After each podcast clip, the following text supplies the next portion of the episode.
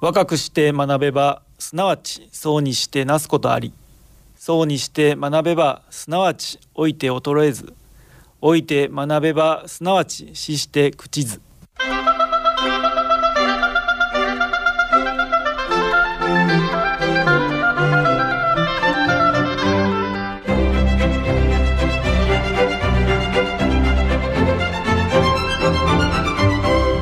兵庫ラジオカレッジ。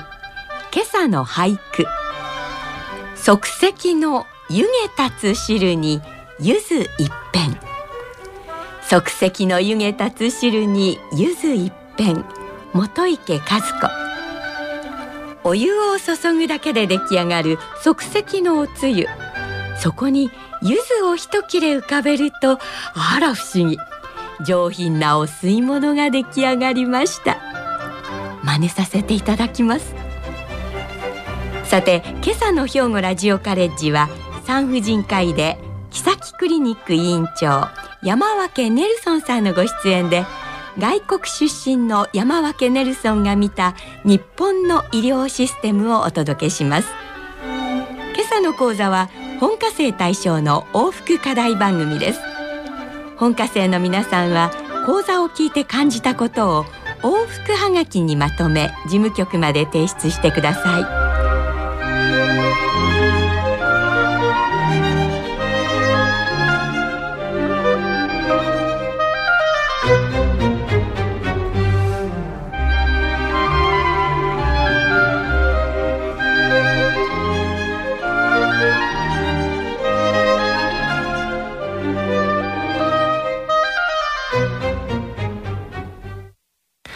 皆さん、おはようございます。まず自己紹介をさせていただきます。私、マレーシア出身でですね、えー、日本に来てもう30年間ぐらい経ちました。山分ネルソンと申します。えー、私はですね、吉本工業の、えー、文化人として、そして大阪の重曹というとこにあります、キーサキクリニックで、え、産婦人科を、え、産婦人科医師として、え、勤めております。どうぞよろしくお願いします。えー、今日のテーマはですね、日本の医学のことについて、えー、皆さんとお話ししたいと思います。えー、その前にですね、まず、えー、僕は皆さんにちょっとお質問したいと思います。皆さん、日本という国は、えー、民主主義国家ですか？社会主義国家ですか？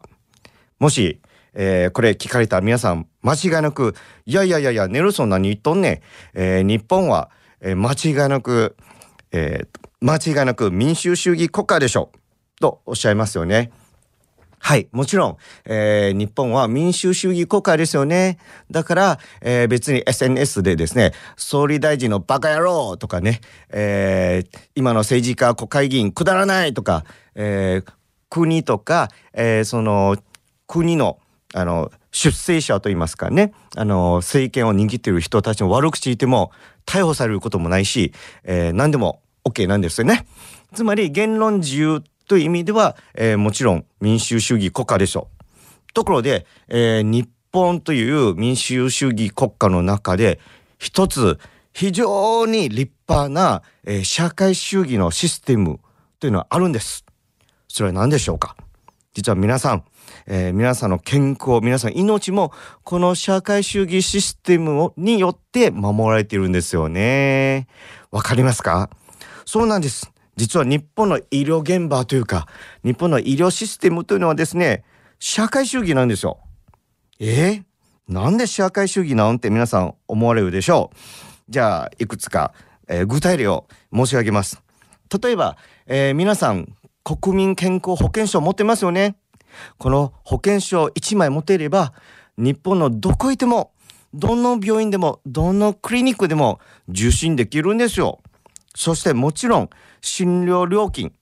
えー、全国統一、どの病院でも一緒なんです。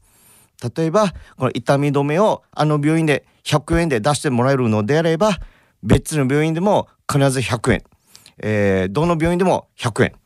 そして皆さんは、えー、場合によっては、えー、3割負担とか、1割負担とか。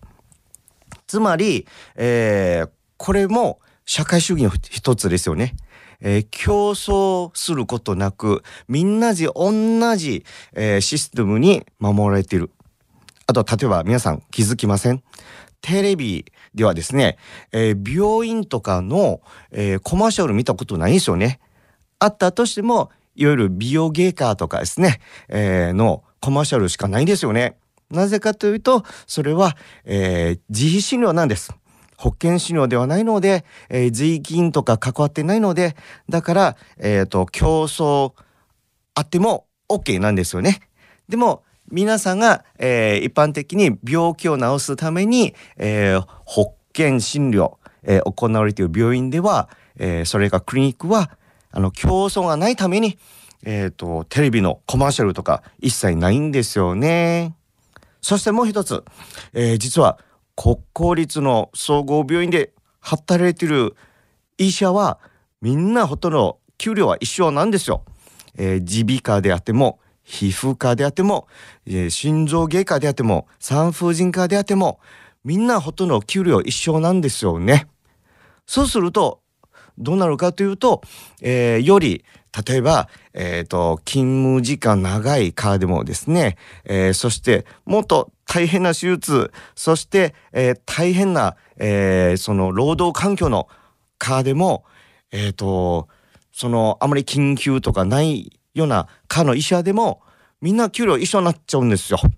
これもある意味では社会主義なんですよね。アメリカとアメリカとか欧米の国ではですね、えー例えば脳神経外科とか心臓外科とか、えー産婦人科とかそういうリスクの高い科そして、えー労働環境も非常に厳しい科であれば、えーその収入、えーつまりドクターの、えー報酬ギャラも他の科より高いんですよね。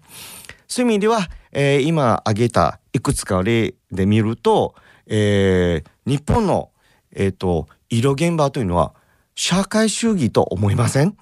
えー、と競争がないみんな一律、えーということなんですよね。でも皆さんご存知のように、えー、と日本はですね、えー高齢少子化どんどん進んでいきます。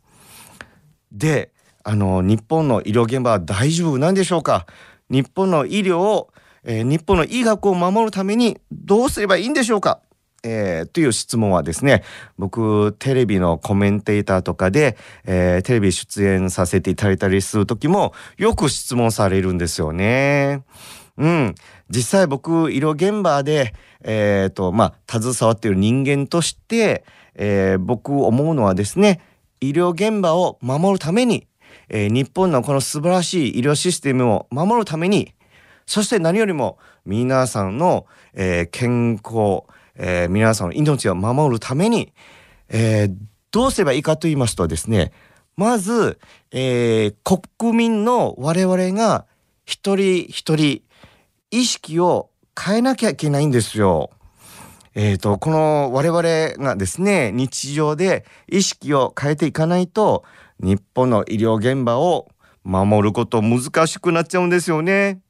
じゃあ何をどう変えればいいんでしょうか、えー僕はいくつか考えました。えー意識改革我々が日常生活で老若男女を問わず、えー普段からこういう意識改革できれば日本の医療現場日本の医療システムが守られるよと、えーまず一つ、えー日本の多くの日本人はですね、えーこういうふうに考えています。何かあったら病院に行きますから。大丈夫。という方多いんですよね。なぜかというと、えー健康保険証を持っているといつでもどこの病院でも行けますので。しかも医療費も日本というのは先進国の中で非常に安いので。だから皆さんがね病気になったら病院に行きます。っていう意識非常に強いんですよね。皆さんはですね健康意識非常に高いんですよ。えーつまり病気になってから病院に行くじゃなくてですね、えー普段からですね、えーたとえ自腹で出してでもですね自分の健康を、えチェックしたり運動を必ずしたり、えー、食べ物とか気をつけたり、えー、つまり症状とか出る前に自分の体の健康状態健康意識を必ず高めようとするんですよね。なぜかというと中国とかアメリカとかではですね、えー、医療費非常に高いんですよね。あの病院に行けばつまり病気になって病院に行けば破産しちゃうかもしれないっていうぐらいなんですよ。アメリカでは救急車呼んだらなんと請求されるんです。地域にもよるんですけども場合によっては10万円ぐらい請求されるところもあるそうですよね。日本の救急車はただなんですよね。だから皆さんついついまあ何かあったら救急車でも呼んで、えー、病院に運んでもらいましょうと思っている人も多いんじゃないでしょうか。で、そして皆さん聞いたことあります？アメリカの病院の周りにホテルたくさんあるんですよ。なぜと思われますか？実はですね、先ほど申し上げたように、えー、医療費非常に非常に高いのでですね、あのー、大きな手術しても、えー、次の日、まだ痛い痛いと思っててもですね、え、なんとアメリカ人の患者さんはなるべく次の日か、え、次の次の日ぐらい手術したらもうすぐ退院するんですよね。なぜかと言いますとずっと病院にいるとですね、えー、高い高い医療費請求されますのでねそれは怖くてですねどんなに大きな手術されてもですね、えー、次の日か次の次の日にすぐ、えー、病院の隣のホテルとか、えに、あの移るんですよね。でそしたら万が一どうしても状態悪くなったら、えー、病院すぐ隣にあるんで、えー、また病院に戻れるんですけどもそうでなければ、えー、病院の隣のホテルで過ごしましょうとそしたら、え高い高い医療費請求されなくてもいいんですよと。っていうのは現状なんですよ皆さん。だからアメリカ人とか中国人とか、えー、他の先進国の人たちはですね、えっと、医療費から自分を守るために普段から、えー、健康意識非常に高いんですよね。病気にならないように症状出る前に、えー、何とかしましょうと。日本は逆なんです。日本は何かあれば病院に行きましょうと。いう意識高いんですよね。じゃまずこういう、えー、意識をまず変えましょう。もう一つ、えー、日本の皆さんにぜひ、えーと、意識変えてほしいのは、えー、皆さんはですねすぐなんじゃって民間医学を信じてしまうんですよね。例えば自分の症状、自分の体に何か症状あったりした時に、まずやることはですね、えー、ネットでいろいろ調べるんですよ。で、そうするとね、ネットとかで必ず同じようなことを書いてるんです。ストレスが溜まっていると、ホルモンのバランスが崩れて、そして自律神経も乱れて、そしてきっと更年期じゃないでしょうか。えー、この4つのことで自分の、えー、体の症状を、えーと、説明するんですよね。例えば、えー、頭痛頭痛いですよね。で本でネットで調べたり、えー、友達に聞いたりするんですよ。そうすると、えー、どういう答え変えてくるかというと、いや、あなたはですね、いつも仕事とか家庭のことでストレス溜まっててですね、で自律神経乱れてですね、それでね、肩も凝ってですね、それ頭痛になるんですよ。で、よくね、えー、説明されますよね。そしたら大体皆さん信じてしまうんですよね。せやせや、私、だいぶ最近ストレス溜まっているからね、自律神経絶対乱れているわ。それ頭痛なんだよねって。えー、そして3日後、その人が、えー、まさか脳出血で亡くなったりするんですよね。えー、怖いですよ、皆さん。えー、皆さんがよく言う、ね、ストレス溜まってるとか、自律神経乱れてるとか、えっ、ー、と、ホルモンのバランス崩れてるか、あと、更年期とかね、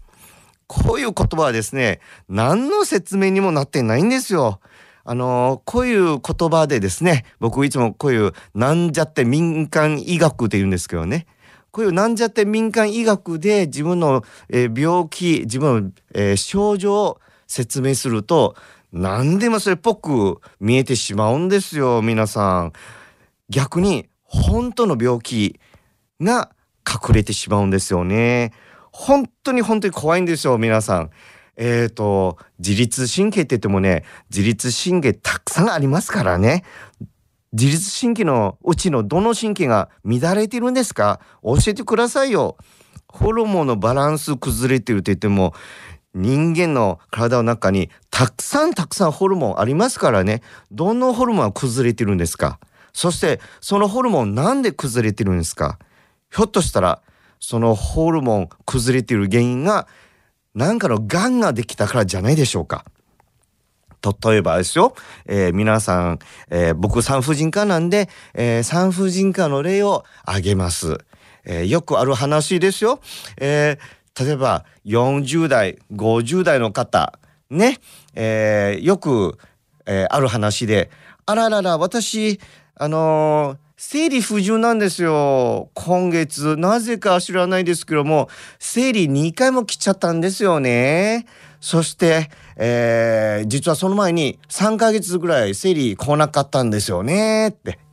それは友達に言ったらね絶対あららら、あなた、更年期じゃないですかね。更年期になったらね、ホルモンのバランス崩れるからね、そしたらね、生理の不順になっちゃうんですよ。じゃあ、まずなんかドラッグストアでも行ってさ、なんか漢方の薬でも飲んで、えー、買って飲んでみたらっていう話になるんですよね。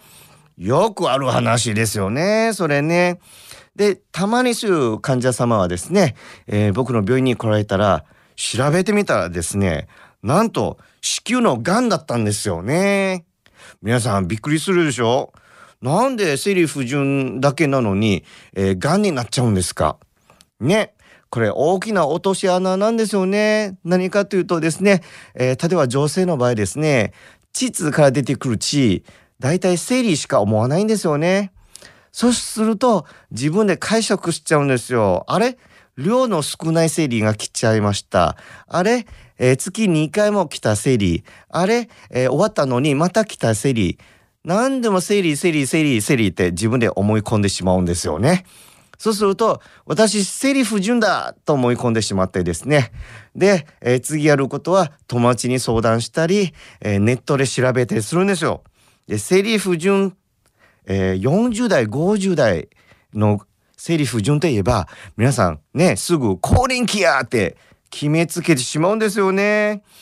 で、えー、それで自分の病気を自分の症状を説明しようとしたらまさかがんだったんですよね。なぜかと言いますと子宮がんとか卵巣がんとか、えー、できちゃってもですね、えー、実はちょっと血が出たりすることあるんですよ。でその血のことをですね皆さんが、えー、生理と思い込んでしまったりするんですよね。でそれで、えー、がんとかを見逃したりするんですよね。で結局、えー、がんが進んでからやっと病院に行ってですねえつまり症状がまず出ました。で症状を皆さん、えー、なんちゃって民間医学で説明してしまう。ね、きっと更年期でしょう。きっとホルモンのバランスが悪いからでしょう。と思い込んでしまうんですよね。そうすると、がんとか、本当の病気がだんだん進んでしまう。で、やっと、えらいこっちゃという時に病院に行ったら、すでにがんが進んでしまうんですよね。そしたら大変なことにもなりますし、えー、ご本人ももちろん大変医療現場も大変そして日本の医療費にも非常に負担がかかってしまう、えー、というのは現状なんですよね。では皆さんすぐ何かのなんじゃって医学で、えー、ホルモンのバランスが悪いとか、えー、自律自律神経乱れているとか、えーと、ストレス溜まっているとか更年期とかで自分の、えー、症状を、えー、説明しないでくださいね。で、もう一つ、え、ー、と、変えた方がいいよっていう、えー、考え方。えー、例えば、子宮頸がんを、えー、予防するためのワクチンですね、えー、注射ですね。で、このワクチンね、最近新しいやつできたんですよ。えー、子宮頸がんを起こす、えー、犯人いるんです。その犯人というのは、ヒトパピロマウイルスというウイルスなんですよね。この、えー、ヒトパピロマウイルス実は13種類ぐらいが、えー、子宮頸がんを起こしたりするんですよ。でも最近はですね、えっ、ー、と、すごくいいワクチンができて、このワクチン注射すれば、なんとですね、9種類ぐらいのヒトパピロマウイルスを予防してくれるんですよね。でも、この新しいワクチンはですね、まだ国が補助金出してないので、全部自腹で、えー、つまり自費、自腹で、えっ、と、その、受けることになるんですよね。えー、この注射、このワクチンの注射1回3万円ぐらいかかるんです。全部で3回ぐらい必要なんです。そうすると、全部で9万円かかるんですよね。で、大体日本人、それ聞くと、びっくりするんですよ。え、9万円もかかるんですか？なんでこのワクチンこんなに高いんですか？ええー、ありえないっ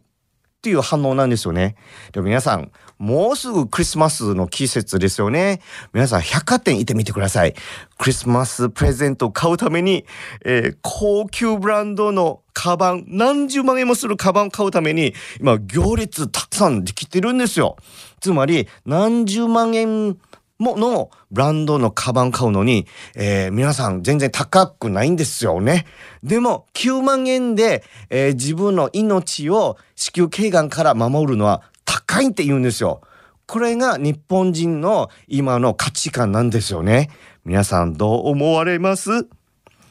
はい、もう一個。えー、日本の医療現場、えー、本当に、えー、守ろうとしたら、これですね、我々みんなやっぱり意識しなきゃあかんこと一つあるんです。それは何でしょうか？もう一つ。えー、実はね、皆さん、厚生労働省の、えー、公式な資料を見たら、えー、実はね、一つびっくりされるデータがあります。日本の高齢者、どこで、どんな場所で死なれるんでしょうか？という質問なんですけども、実は、なんと、日本で高齢者の8割は自分の家で亡くなるではなく、8割の高齢者はですね、なんと病院で亡くなるんですよ。皆さん、びっくりされません？ね、普通ね、えー、高齢者というのはね、えー、私も将来いつか自分は年取った時に、まあ、えー、最後迎える時に、まあ、自分の家の畳の上で、えー、家族たちに、えー、まあ、温かく見守れながら、えー、あのように去っていくのかなって、僕、なんとなく自分の、えー、まあ、人生の最後、そういうふうに迎えるのかなっていうイメージはあるんですけれども、だこれが、ごく普通なのかなと思ったんですけれども、厚生労働省のデータを見てびっくりしたんですよ。なんと日本で8割ぐらいの方々ですね、自分の家じゃなくって病院で自分の最後をえ迎えてしまうんですよね。結局、え、多くの高齢者はですね、えっ、ー、と、自分の家で、えー、みんなに温かく見送られるのではなくですね、救急車で運ばれて病院で亡くなられる。8割ですよ。で、今後、もしこれがえー、我々は意識変えなければですね、えー、高齢化によって高齢者どんどん増えるんですよ。そして、どんどんどんどん老衰化された、えー、なんていうか、高齢者の方々が、本来であれば自然に、えっ、ー、と、天井を待とうとするのに、それでもどんどんどんどん病院に送り込まれるんですよね。そうすると医療現場麻痺してしまう。そして高齢者の方も本来であれば自分の家で、えー、温かく見守れながら、えー、天寿全うためにそのはずなのにでも結局知らない病院で亡くなってしまうんですよね。皆さんいかがでしょうか？これが皆さん普段見えてない医療現場の、えー、一つのシーンではあるんですよね。だ本当に医療現場を、え、守りたいのであれば普段から我々自分たちの意識を、え変えていかないと、えー、医療現場を守れない、そして、えー、日本の国民の健康も守れないということになるんです。えー、ぜひ、えー、少しでも皆さんの意識、えー、改善するためのきっかけになれたらいいなと思いました。ご清聴ありがとうございました。さて、今朝の木崎クリニック委員長の山分ネルソン先生のお話いかがでしたでしょうか？マレーシアから若くして来日され努力の末現在医師としてご活躍されている先生から見た日本の医療制度についてお話しいただきました。普段私たちは当たり前のように医療機関で誰でも等しく受診できます。何かあれば近くの開業医や総合病院でも気軽に受診でき必要により複数の病院を受診することができます。しかしこれは外国では考えられないことであるようです。日本でこれができるのは国民皆保険制度があるからこそ可能であり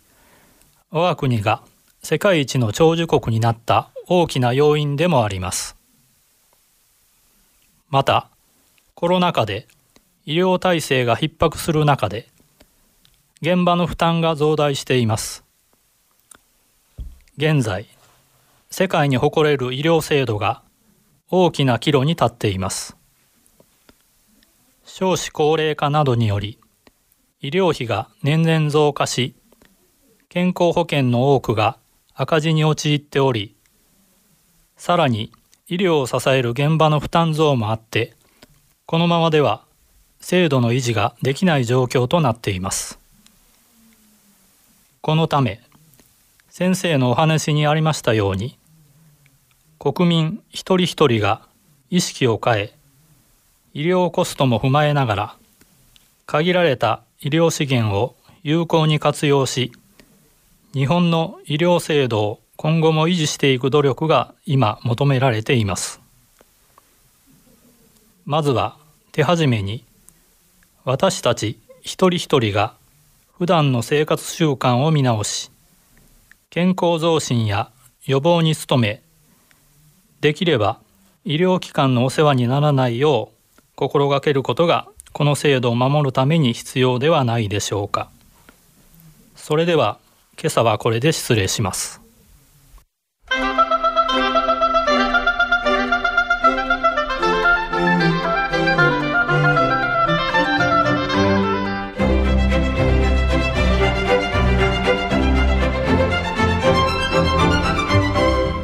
兵庫ラジオカレッジ。今朝は外国出身の山分ネルソンが見た日本の医療システムを兵庫ラジオカレッジの花本博さんよの案内でお届けしました。来週は漫才作家で吉本 NSC 講師の本田正則さんで笑おうね生きようねを予定していますこの番組は兵庫県生きがい創造協会の提供公益財団法人有益記念会の協賛でお送りしました。